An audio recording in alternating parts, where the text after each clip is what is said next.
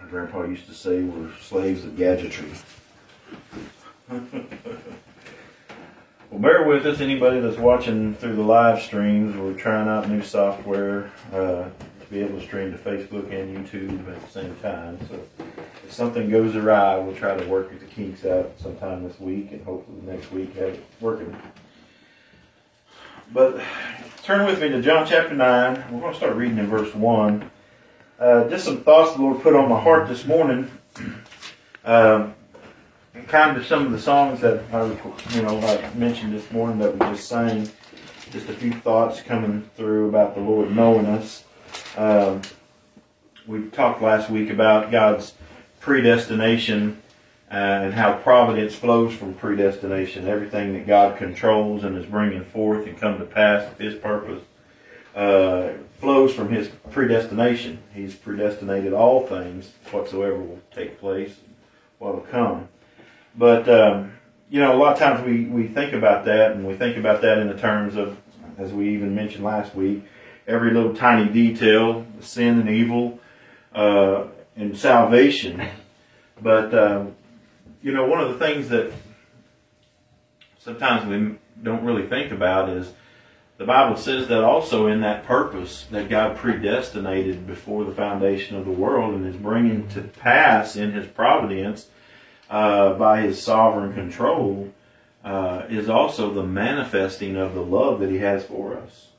Uh, sometimes we don't realize that part of God's predestination is that He would love His people. Uh, he had a love for his people, and he pre and from that love he predestinated them unto life. He predestinated them unto salvation. Uh, he predestinated that that all things that would happen in time would lead to their redemption from sin. That would lead them to believe on Christ, and ultimately, in all things, whatever so be, whether it's our redemption or like the leaves out there fluttering and doing what they do. All things, though, the Bible says, are of Him and through Him and to Him, and it's for His glory. So all things that have been predestinated by God are for His glory. And a lot of times we don't think about even the intricate little things of our life uh, uh, that uh, God has ordained but He's ordained it for our glory. And one of those things that God has ordained, as we talked about last week, is sin and is evil, but is also uh, sickness and affliction. And God has ordained, um, uh, He's ordained uh, uh calamity. Uh, all things, again, God has ordained. And this morning we see in, in these passages that we're about to read, we see not only the God's ordination of this e- e- very event, but we also see sometimes, you know, we don't think about our afflictions as God's love towards us or God's glory uh, being seen but yet God did ordain a lot of things. Well, not a lot of things. He's ordained all things. But there are a lot of things that we don't understand and realize that God is doing this for a purpose. Just taking a wide step back look, our country seems to be in shambles. We are probably at the lowest point in our country that this country has ever been.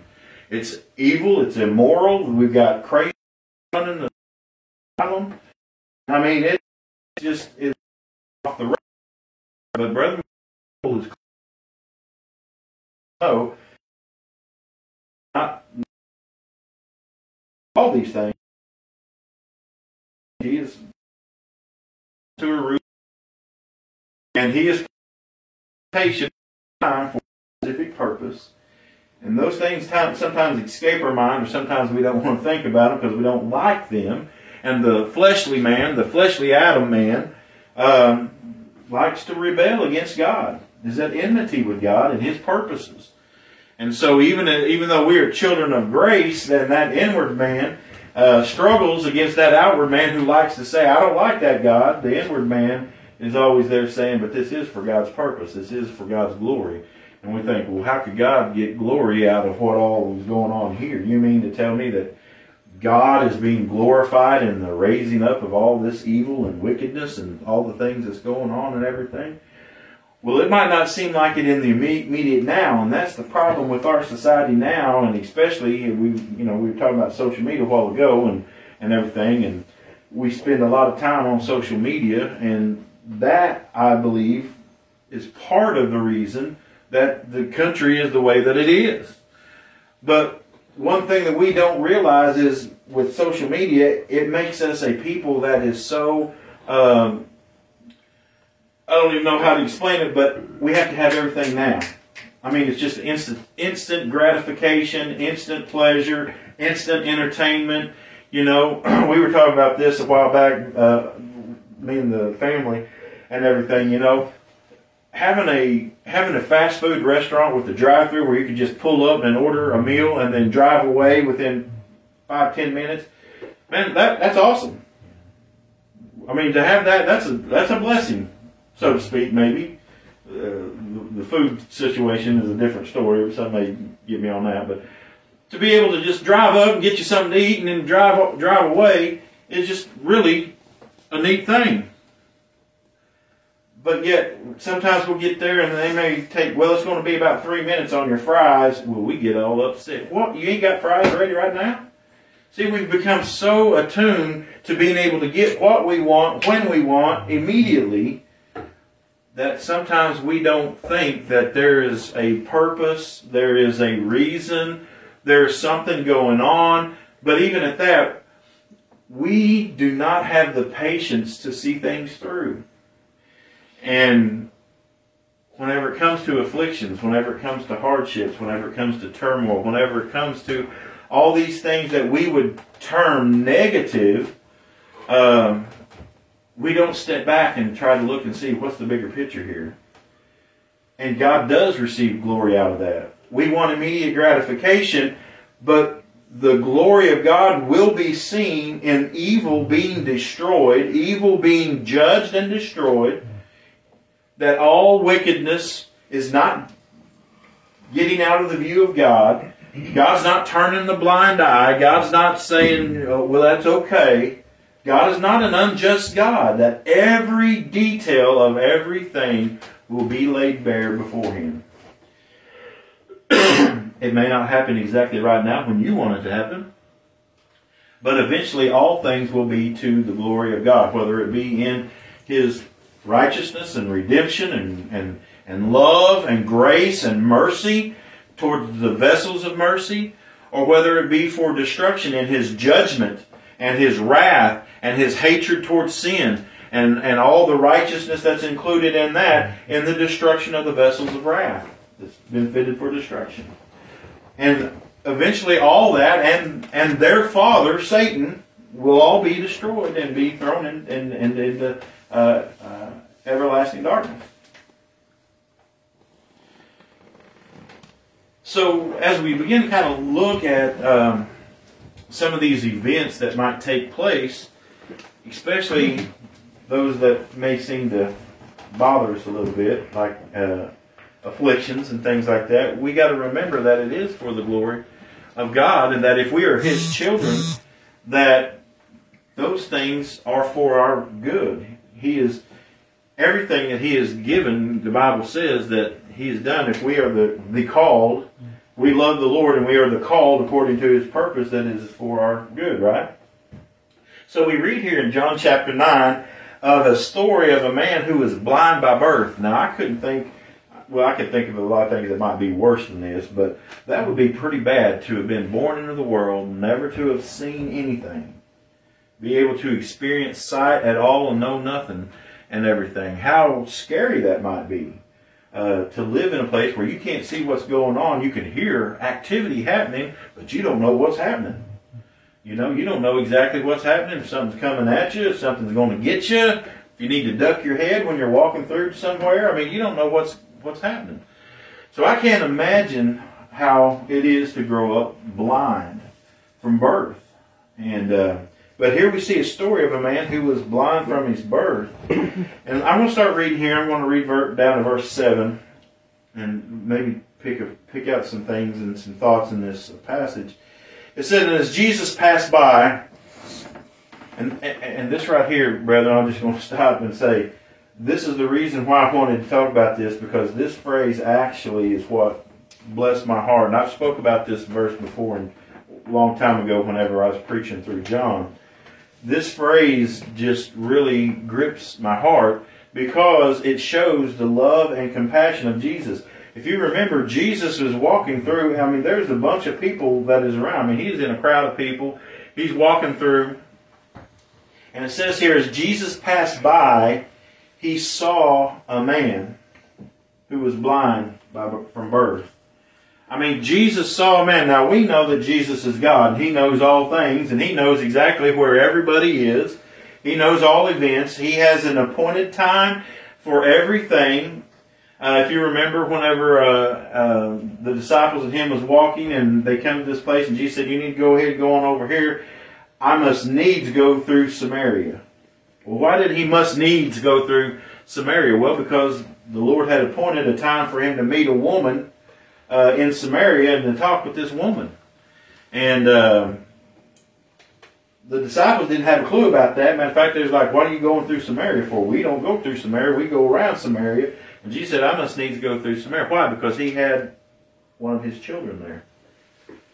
He had an appointment to meet his children, and he was going to go meet that child they didn't know that they were a child at that time. Nobody knew that they, that they was a child at that time. But they was a child of grace, and the Lord had to go and meet them. It was an appointed time. Well, this is the same thing we see here. Jesus passed by, and he saw a man. And I think about that, how me as a sinner, who is unworthy, who is uh, evil and vile, the corruption of my heart, the intent of my heart, the Bible tells me, my, the intent of my heart is evil continually. That in Adam there is no good in me. That all my righteousnesses are as filthy rags. But at some point, Jesus passed by and saw me. Now, I'm talking about in, in experience here, brother, because we know before the foundation of the world, Jesus knew us and He wrote our names down in a book.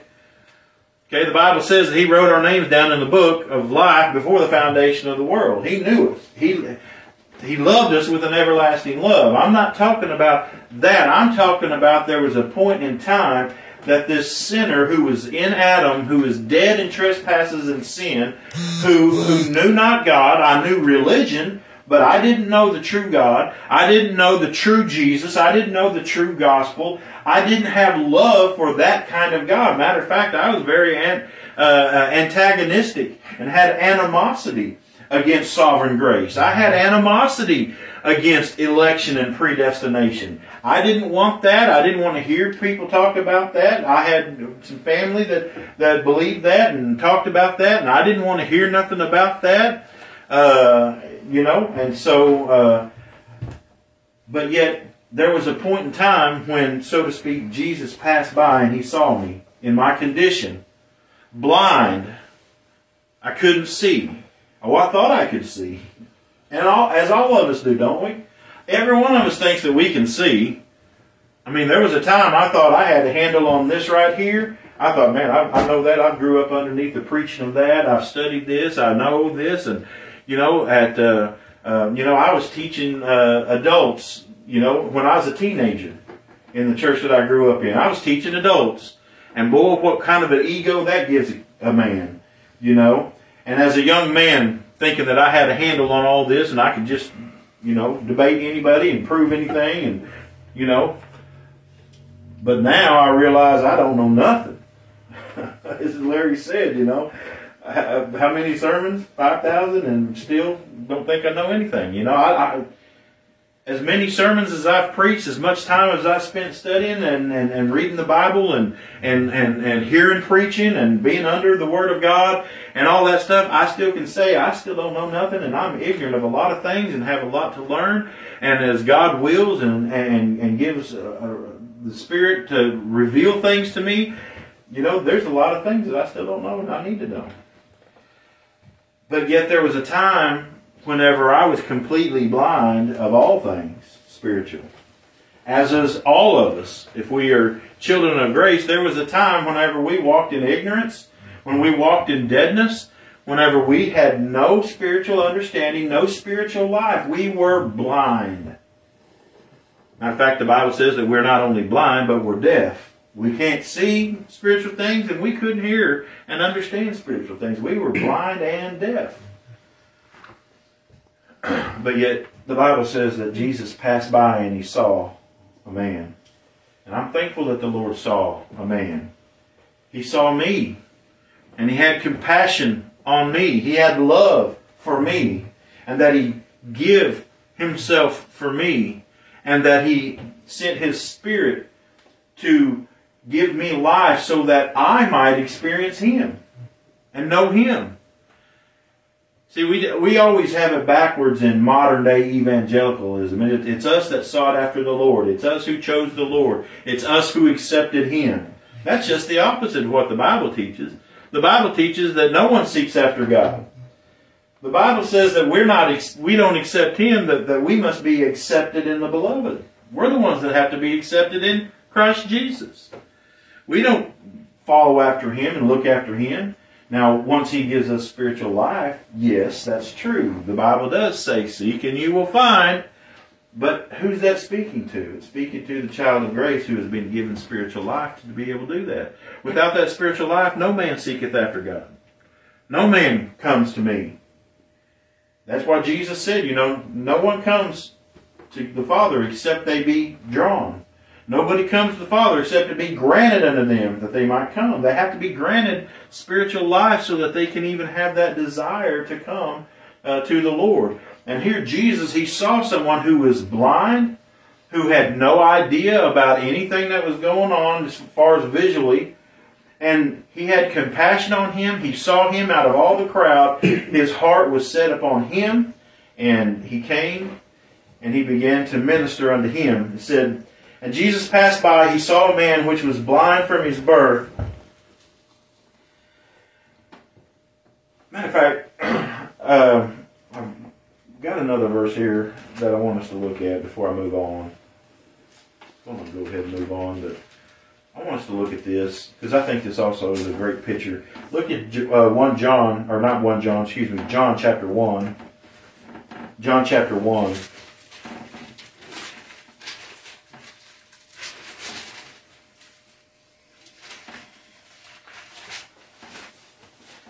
This is uh, Jesus calling out his disciples. Is where we're at here. And it's, look at verse 43 with me. The day following, Jesus would go forth into Galilee and findeth Philip and saith unto him, Follow me.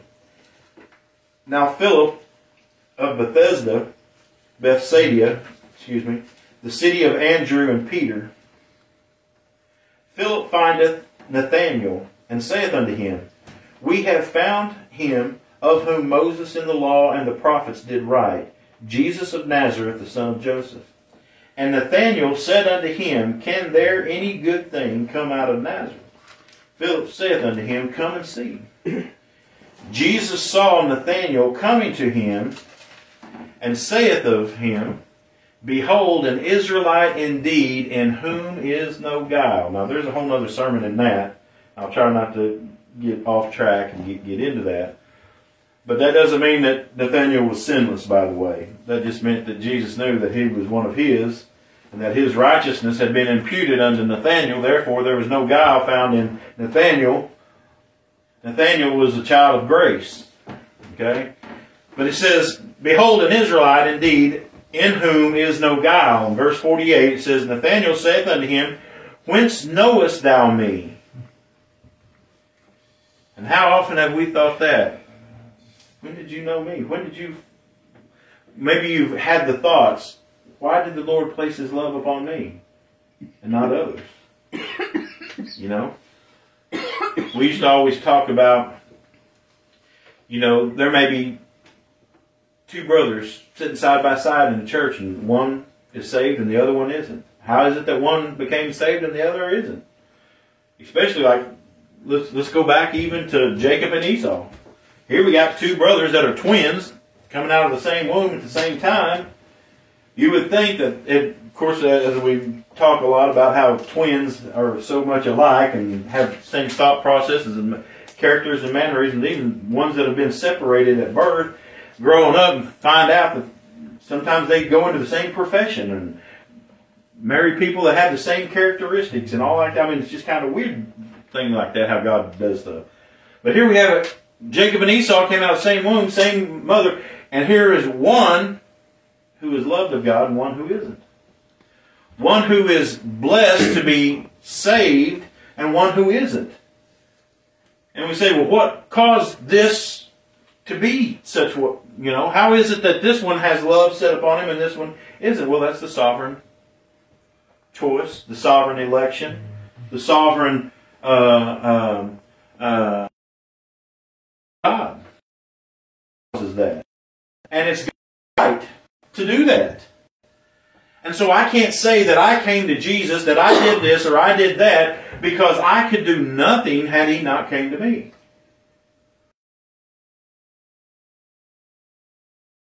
Jesus not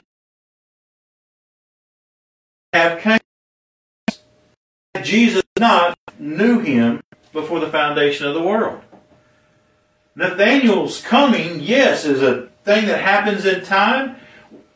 Some people may say, well, there was means. He had a guy that went to him and say, hey, come and see this man. And he took him to the man. And when he went to the man, he listened to the man and the man talked to him. And after he talked to him, he began to believe and follow him. So there you go. There's means and all that. Now, brethren, that is all ordained of God as well. That was predestined of God. And Nathaniel would not have even known or come or done anything had it not been being known of God before the foundation of the world. Look what it says here. Nathanael saith unto him, Whence knowest thou me? Look what Jesus' answer. Jesus answered and said unto him, Before that Philip called thee. So see, this takes out means, don't it? Before Philip even told you about me and told you to come and follow and see me. He said, Before Philip called thee, when thou wast under the fig tree, I saw thee. Nathanael answered and said unto him, Rabbi, thou art the Son of God, thou art the King of Israel. Immediately Nathanael knew. There's no one that can know that. No one can know me in such a way. We know Nathanael was there under the fig tree, and Jesus knew that. How did Jesus know that? Because Jesus is omnipotent, because he's omniscient, excuse me. Uh, he's God and he knows all things. But more importantly, not only does he know all things, he knows his sheep. He knows his sheep. Look at John chapter 10.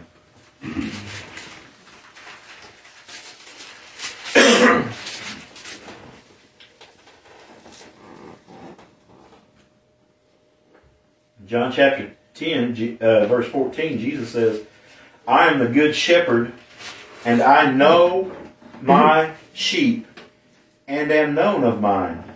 As the Father knoweth me, even so know I the Father, and I lay down my life for the sheep. And other sheep I have which are not of this fold, them also, here it is, I must bring. And they shall hear my voice, and there shall be one fold and one shepherd. So here we see again that Jesus knows his people. He knows them. He sees them. He is aware of them.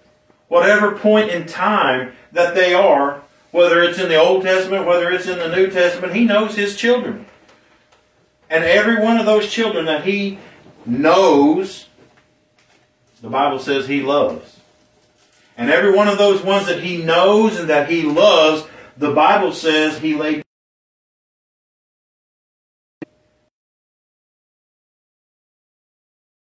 and all that Jesus for everybody is, is correct. That is not the biblical gospel. That's not the biblical atonement. The biblical atonement is that everyone that whom Christ died for is his sheep. And Jesus made very clear that there were some that were his sheep and some that were not his sheep. He told the religious leaders, he said, You don't believe, you don't hear my words because you are not my sheep. My sheep hear my voice and they follow me. See, we follow him because he comes to us, he sees us, he knows us, and as we're fixing to see, he causes us to see. look at, if we would, back in uh, chapter 9, he says, And his disciples asked him, saying, Master, who did sin, this man or his parents, that he was born blind? Now that's just kind of the natural thing that everybody thought. Matter of fact, this was a thought process of these men at this time. The Jews believed that uh, there was cause and effect, that if you sinned, that God made, you know, did all this stuff, and there is. God does uh, uh, punish sin in different ways and things like this. And there was also uh, the Old Testament scriptures that uh, the sins of the father will be passed down upon the sons to the third and fourth generation, I think it says, and everything. And that in and of itself needs its own explaining. But just the repercussions of sin. See, if I live a debaucherous lifestyle in front of my children, if I uh, live as a drunkard or as an adulterer or as an abuser or whatever it is like that, and my children grow up seeing that, that's going to affect how they are. And they may become the same type of person in their life. And if they do that, then their children may do that as well. It's not saying that the guilt of the father is going to be punished in the children because of what the father did. That's not what that's saying. But what that's saying is it's saying that this, this effect of living in such a way is passed down to your children. And that they will experience and, and be judged for the same things, right? But here we see these people thought this man was born blind because either something that he did or something that his parents did, and that he was suffering this blindness because of that. Now look what Jesus says here, brethren, and and and I think this is a very very um, uh, amazing verse that Jesus uh, uh, uh, says here, and, and and it goes along with what we talked about last week. It says Jesus answered, "Neither hath this man sinned, nor his parents." But that the works of God should be manifest in him. The whole reason this man was caused to be blind from birth had nothing to do with his genealogy, had nothing to do with his physiology, had nothing to do with his psychology, had nothing to do with his parents' sin or his own sin. It had nothing to do with anything that God ordained this man to come into this world made blind this man came into the world made blind, without the ability to see, without the, the ability to function with sight. That's how he was made. From birth, he was like that. And Jesus said this has nothing to do with whether this man sinned or whether his parents sinned. It has nothing to do with anything. The only reason that this man came into this world completely blind is that God should be manifest in him. Now, brethren, let's think back to our beginnings. the whole reason that we came into this world in Adam, blind, unable to keep the law of God, unable to do anything righteous before God. The reason Adam was made the way that he was made was so that the glory of God might be made manifest. We talked about this last week in the predestination stuff whenever we're talking about sin and evil. The reason that God ordained Adam's sin and that he made him a man natural, he made him a man earthy, he made him a man unable, or excuse me, without uh, the Spirit of God and unable to keep the law of God. The reason that God made him that way and said it was good, by the way, not saying that what Adam did was good, but he said the way I made Adam, he looked upon Adam and he said it, his creation was good because Adam was made for the purpose that God created him to be, and that was the man who would bring sin and evil into the world. And so therefore Adam was brought in, so to speak, blind, without the Spirit of God, without the ability to obey God. And whenever, as Romans 5 says, the law came in so that the sin, so that the law came in so that the sin might abound. So that sin would come into the world. And death came by sin. Why? Because God, before the foundation of the world, had set up Jesus Christ to be a surety for a people that he loved before ever there was any sin. But yet God had predestinated that these people that he loved would be brought forth in bodies of flesh, natural men, and in that natural man would not be able to do anything to please God or have a righteousness of their own, but yet God to display His mercy and righteousness and grace and love and justice would bring forth a Redeemer to redeem them from their sins. But he also would bring forth judgment upon all those that he did not set that love upon. And so we see that Adam coming into the world blind, so to speak, if you want to say that, coming into the world the way that he was, was predestined to fall, predestinated to be the one that would sin and bring that sin upon all mankind because everything reproduces after its own kind, remember? We are a seed of Adam so we are reproduced after His likeness, made in His likeness, after His image. We too have come into the world. Every one of us has come into the world made blind without the Spirit of God. But yet, in God's appointed time, like with this man, Jesus passes by. And he brings light out of darkness. He causes us to see. He gives us sight. He says, This man, neither this man or his parents, but that the works of God should be made manifest in him. Now, the works of God should be made manifest in him. So this man is made blind so that there is something that will be made manifest about God working. But look how verse 4, Jesus ties this together. He says, I must work the works of him that sent me. So who's doing the work? It's Christ. It's not us moral reformation. It's not us uh, uh, appropriating the means. It's not us seeking after God. No, it's a work that only Christ can do. The only way that any of us are ever going to be made whole again if any of us are ever going to be made to see, if any of us are going to ever be made to hear, to understand, to love God, to love the brethren, to trust in Christ alone, to, to uh, desire uh, righteousness and holiness, if any of us are going to be that, it's going to be a work of Christ and not our own work. The flesh produces nothing but sin. The flesh profits nothing the only thing that can produce anything is Christ. And by His Spirit, He works in us. By His Spirit, He has given us life. He has given us love for God. And he has given us love for the brethren. And He says, I must work the works of Him that sent me. So He is sent of God, right? Christ is the one who is sent of God. God sent Christ. Now, that doesn't mean that there are that Christ is uh, not God. Okay, Christ is God. But we're talking about the, the man, Christ Jesus, God becoming flesh, God entering into to human uh, flesh and coming as our surety, coming as our Redeemer, coming as our substitute.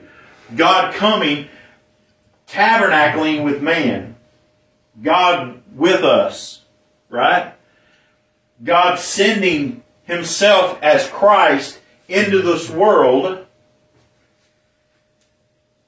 And whenever he said he came into this world, he came to do what? All that God told me to do. He sent me into the world to do all that, and in John chapter 17, I believe it is, Jesus said, I've done all the things you told me to do. I've lost nothing. All these that you've given to me, I've lost none of them. But notice, if you would, he said, He's the sent one. He, I must work the works of Him that sent me. So Jesus is the one sent to do the work. And so, therefore, the manifesting of the works of God is found in the man Jesus Christ. Whether it be the initial experience as we experience belief and repentance and faith and, and uh, spiritual awakening, quickening, or whether it is his objective work on the cross, his obedience for us, his death for us, his resurrection for us, that objective work of his is also the work of God that he was sent to do on our behalf in our stead. But also the works that he is doing in us through this experience of that salvation. But keep in mind that word sent there. It says, I must work the works of him that sent me while it is day. The night cometh when no man can work. As long as I'm in the world, I am the light of the world. When he had thus spoken, he spat on the ground and made clay of the spittle, and he anointed the eyes of the blind man with the clay, and said unto him, Go wash in the pool of Siloam, which is by interpretation sent. So Jesus told us the definition of the word Siloam. It means to be sent or, or sent. S E N T, not S C E N T. Sent. He said, Go wash in the pool of Siloam, which is by interpretation sent. He went his way, therefore, and washed, and came seeing.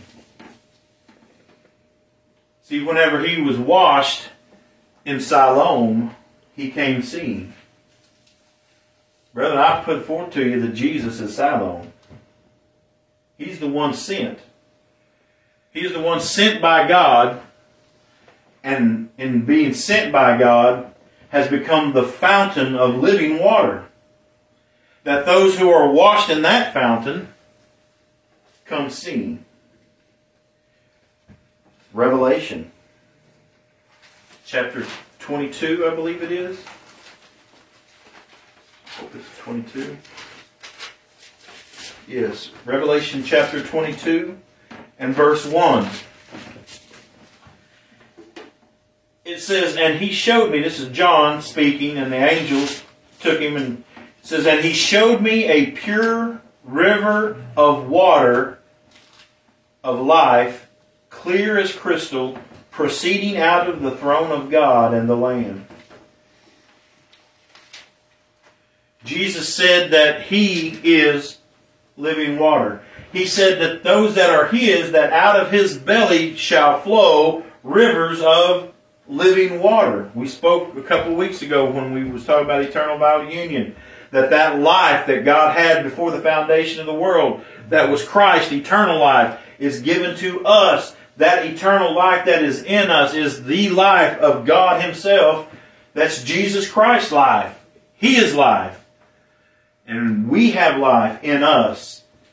And it says here that if we have Christ in us, that in our, in us, flows rivers of living water. Christ is that living water. Christ is Him who is in us, doing the works of God so that, the, that God might be manifest.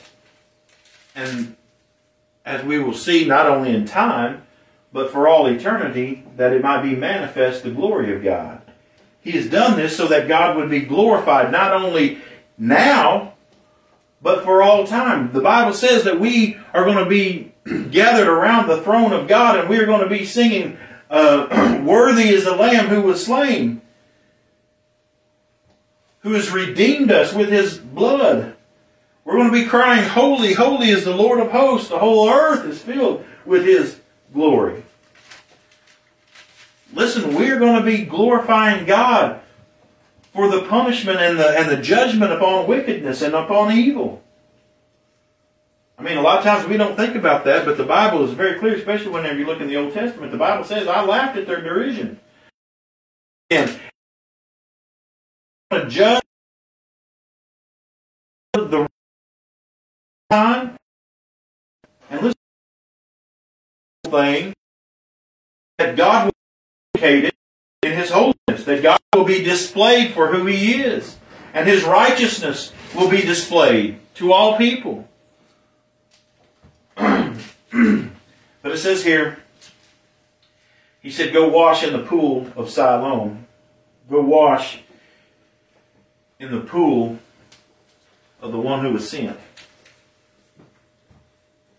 In Isaiah chapter 35, if you want to turn back there, just got a few more thoughts to share.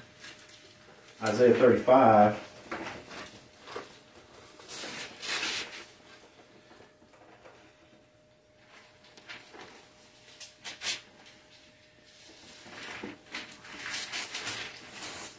Verse 1 says, The wilderness and the solitary places shall be glad for them, and the desert shall rejoice and blossom as the rose. Now, how, how can the desert blossom? We know the desert's barren, right? How's the only thing, how's the only way that in the desert something can blossom? Can plant life grow? There has to be water. This is saying that there's going to be water that comes to the desert so that things might begin to blossom. It shall blossom abundantly and rejoice even with joy and singing. Think of the barrenness of our heart, the barrenness of who we are apart from Christ Jesus. Before Christ came into us and that well sprang up with living water, we were barren. We were dead. If you look at the desert, that's basically what it is. It's just deadness. Nothing's there. You might find a few carcasses there. Anything that goes into the desert that's alive, unless they find water, they're going to end up dead too. Anything that I produce in my flesh, the flesh of this deadness, will be dead. Anything that comes into this desert that I might put forth as works will be dead before God. The Bible says that they're filthy rags. The Bible says that they cannot please Him, that they're nothing. Jesus said that they are workers of iniquity. Those people that come before Him said, Did we not do this and do this and do this in your name? And He said, Depart from me, ye doers of iniquity. I never knew you. You workers of iniquity excuse me. But it says, It shall blossom abundantly and rejoice even with joy and singing. The glory of Lebanon shall be given unto it. The excellency of Carmel and Sharon, they shall see the glory of the Lord and the excellency of our God. Strengthen ye the weak hands and confirm the feeble knees. Say to them that are of fearful heart, Be strong, fear not, behold your God will come with vengeance even God with recompense, he will come and save you. Then the eyes of the blind shall be opened, and the ears of the deaf shall be unstopped. Then shall the lame man leap as, uh, as an hart, and the tongue of the dumb sing. For in the wilderness shall waters break out, and streams in the desert and the parched ground shall come uh, shall become a pool, and the thirsty lands land springs of water in the habitation of dragons, where each lay shall be grass with reeds and rushes, and a highway shall be there, and a way, and it shall be called the way of holiness. The unclean shall not pass over it, but it shall be for those the wayfaring men; those fools shall not uh, err therein. No lion shall be there, nor any ravenous beast shall go up thereon. It shall not be found there, but the redeemed shall walk there. And the ransomed of the Lord shall return and come to Zion with songs and everlasting joy upon their heads. And they shall obtain joy and gladness, and sorrow and sighing shall flee away. It says there, the ransom of the Lord shall return. This man who was blind from birth came forth blind from birth, but he didn't return back that way. He returned back seeing. Every one of us who are children of grace, we come forth from the womb spiritually blind, spiritually dead, spiritually uh, uh, uh, a desert, spiritually unable to hear. But, brethren, we don't go back to God that way. We came from Adam dead, we go back to God alive. Why? Because we've been sent to the pool. We've been sent to the pool of Siloam. We've been sent to the place where the rivers of living water are. And where the rivers of living water are, what does it say here? It says that they will flourish. it will bloom up. Brother, the only way that we can enjoy the, the graces that God has given us as far as our understanding, our love, our, our, our, our faith, our brokenness, our contrite hearts, humility, patience, love, the gifts of the Spirit, joy, peace, long suffering, meekness, gentleness, temperance, all those things, those are the things that are springing up and flourishing in the child of grace because the desert's been watered. Because the pool of Siloam, we've been cleansed in the pool. Because there has been put within us the waters, the everlasting waters. And it's all because it all comes down to He saw us. He saw us. Before the foundation of the world, He saw us. And He put His love upon us. There wasn't nothing any good that He saw in me. It wasn't anything that I would ever do for Him. He saw me in His eternal wisdom, His eternal purpose. He saw me and chose me. I don't deserve that. You don't deserve that. No one deserves that. This man came blind into this world, and a lot of people say, well, he didn't deserve to be blind. What did this man do? He didn't do nothing. You know, take the opposite side of what these disciples were saying say, well, what did that man do? Why did that little baby come in blind for? That little baby is, eh, you know, experiencing that. Brethren, we forget that even from the womb we come forth speaking lies.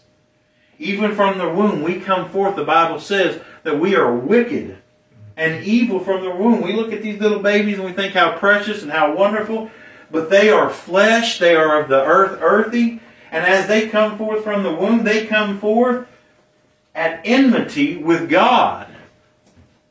And so, yes, even these little babies that come forth, because of their unrighteousness, and you say, well, how can they be unrighteous? They've never sinned. Brethren, it's because of who they are. In Adam, who they are. Listen, we deserve anything that would ever come to us as far as any kind of bad thing or evil thing or whatever because of who we are in Adam. We don't deserve anything. And this man who was blind from birth, he didn't deserve to be made whole. Matter of fact, the very fact that he was an enmity at God, an enemy of God, the very fact that he was of Adam, meant that he didn't deserve the righteousness of God, the healing that God brought to him. Those were by grace. Those were by mercy. Those were out of love for the man. Therefore, whenever we look at our, at our salvation, listen, the very fact that God quickens us to life, that He gives us understanding, eyes to see and ears to hear spiritual things, that He gives us a desire to come, that He gives us faith in Christ Jesus, that He gives us repentance from dead works and repentance from false gospels, and that He gives us the perseverance to stand in that faith and to stand in the in the uh, Word of God. Listen, all those things are grace and mercy that God has given to a sinner that could never do those things. A desert will always remain a desert unless water comes and causes it to flourish. A dead man can't produce anything. A dead man has to be made alive. And so, like with the prophet, the question is asked can these bones live? And what was God's reply? Or what was the uh, prophet's reply? Only thou knowest. The only way that we know if one of us could ever be alive is if God knows us. Only He knows those who He will make alive because He knows them and He sees them. And He has compassion upon them, and His grace and mercy will always be set upon them. So, anyway, I pray that that's been some uh, comfort to you guys. Uh, there's a song that my daughter sang one time when she was really little. I think I made mention of this a few weeks ago. I happened to find the uh, the words to it, uh, at least to the first verse and the chorus and everything. And I thought I'd read that to you. the name of the song is Jesus Knows Me, This I Love. Now, we always have heard the song Jesus Loves Me, This I Know. But this was kind of a twist on that is Jesus knows me, this I love. And that's kind of what put my mind to some of the songs that we're singing this morning is the fact of of Jesus knowing us is something that brings joy and excitement to my heart and to any child of grace I would say is the fact that unless he knows us we'll never spring forth with seeing and hearing and life. But the words of the song goes, first verse says, Before time was measured, before there was light, before any colors were set in the sky, he knew all about me. Every breath that I would take, he called me by name. And then the chorus goes, Jesus knows me, this I love, though I'll never understand how he could see the heart of me and want me just the way I am. Jesus knows me, this I love. Now, for a little kid's song, I thought that was pretty doctrinally sound and everything. But that's the, that's the thing is Jesus does know His people, and as He sees us in Adam, there is nothing there that He could ever want. And I, that's why I always say, I, why did Jesus place His love on me? It isn't nothing in me. The only answer to that is because it was God's will. That's the only answer that we have it from Scripture. The only answer we have from Scripture is that He has caused us to differ. He has caused us to do that because He has loved us with everlasting love. So anyway, anybody got any questions or any comments or anything you want to add to that? Anything would you like to say this morning, brother? About two twelve. Two twelve.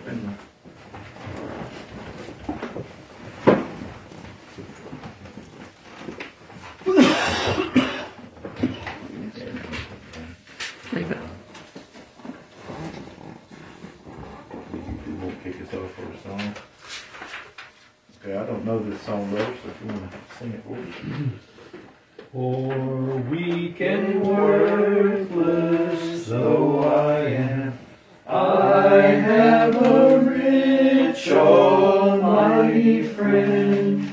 Jesus the Savior is his name. He